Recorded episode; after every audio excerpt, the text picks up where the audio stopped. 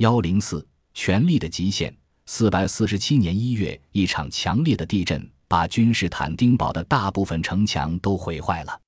阿提拉认为这是攻占东罗马的一个时机，他把所有的匈奴士兵以及日耳曼附庸国的军队都召集起来，形成强大的攻势。一开始就打了败仗，迫使阿提拉认识到，他一贯使用的突然袭击的战略这次无法再帮他赢得胜利了。他没有认识到的是。他的军队由于规模庞大，行动已经很不灵活。虽然匈奴人又把从巴尔干半岛到博斯普鲁斯海峡的地区洗劫一空，但这却给君士坦丁堡的居民赢得了时间。在短短两个月的时间里，他们扒倒他的城墙，又修葺好了。这对进攻君士坦丁堡的匈奴人来说很危的险。于是阿提拉准备与敌人媾和。历经几年的谈判，终于达成协议。四百五十年，当和平协议就要签署的时候，东罗马的皇帝狄奥多西二世却发生了意外，他从马上掉了下来，因伤势过重去世了。王位继承人马斯亚乌斯是一个身经百战的老兵，他不打算用金钱换取和平，哪怕是一分钱。阿提拉被直截了当的告知，假如他愿意停战，东罗马将会送给他一份象征友谊的礼物。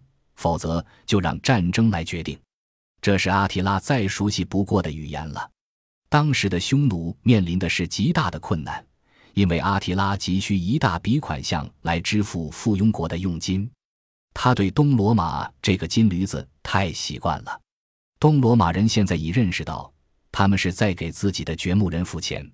这是场一触即发的，将会给整个欧洲都带来灾难的战争。因为一个爱情阴谋变得更复杂了。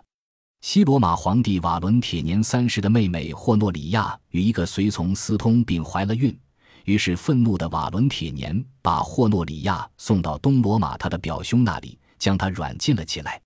年轻的母亲于策划了出逃计划，他送了一封信和一个戒指给阿提拉，希望他能伸出援助之手。霍诺里亚不在乎阿提拉的后宫中已有相当争的女人。也不在乎这个或那个日耳曼王侯为了与阿提拉攀亲而把自己的女儿送到他的后宫去，他只想从这里逃出去。阿提拉得到了他急需的借口，于是他让西罗马皇帝知道他想与霍诺里亚结婚，并向西罗马皇帝索要半个罗马帝国作为嫁妆。半个罗马帝国指的是高卢。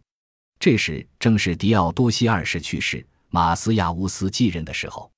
这位新皇帝知道，只有用强硬政策才能有机会解救东罗马。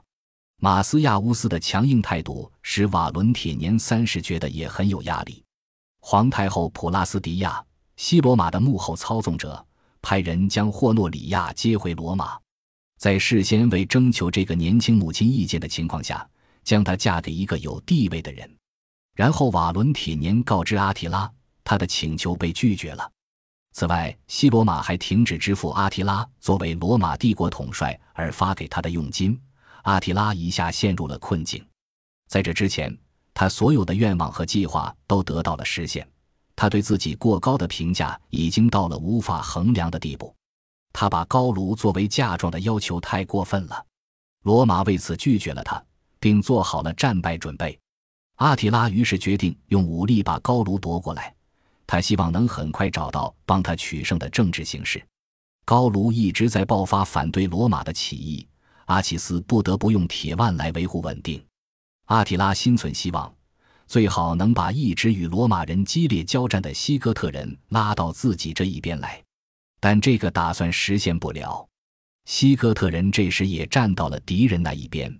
西哥特国王特奥德里希在经过深思熟虑后，对阿奇斯说了以下这一番话。你们罗马人的愿望实现了，你们终于成功的让我们和阿提拉反目为仇。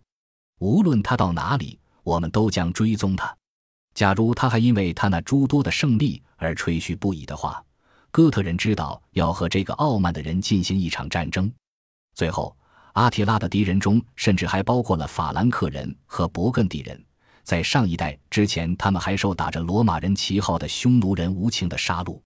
阿提拉最大的敌人还是阿契斯，罗马的这个穷兵黩武之人。阿契斯和阿提拉，年轻时在拉维纳是好友，曾经长期并肩作战，现在却成了死敌。两个人的政治目的彼此相异，直到成为死敌前，阿契斯在只有匈奴人的帮助下，才能确保罗马这个多民族的国家不至于分崩离析。假如没有他们的帮助，他就会注定立即完蛋。但现在他却为了获得哥特人的军事援助而玩弄阴谋。阿奇斯。实际是西罗马帝国长达四十年的摄政王，但仔细看来情况不妙。历史学家蒙森写道：“与阿奇斯一样，阿提拉在想到他们将在战场上决一雌雄时，一点也不伤感。这时，人们很容易联想到阿提拉毫不顾忌地杀害他哥哥一事。此外，这两个人都是带兵打仗的，他们想的只是眼前的目标，宣战与否取决于阿提拉。”但他已经没有退路了，一次小小的军事行动就能填满腰包的时代已经一去不复返了。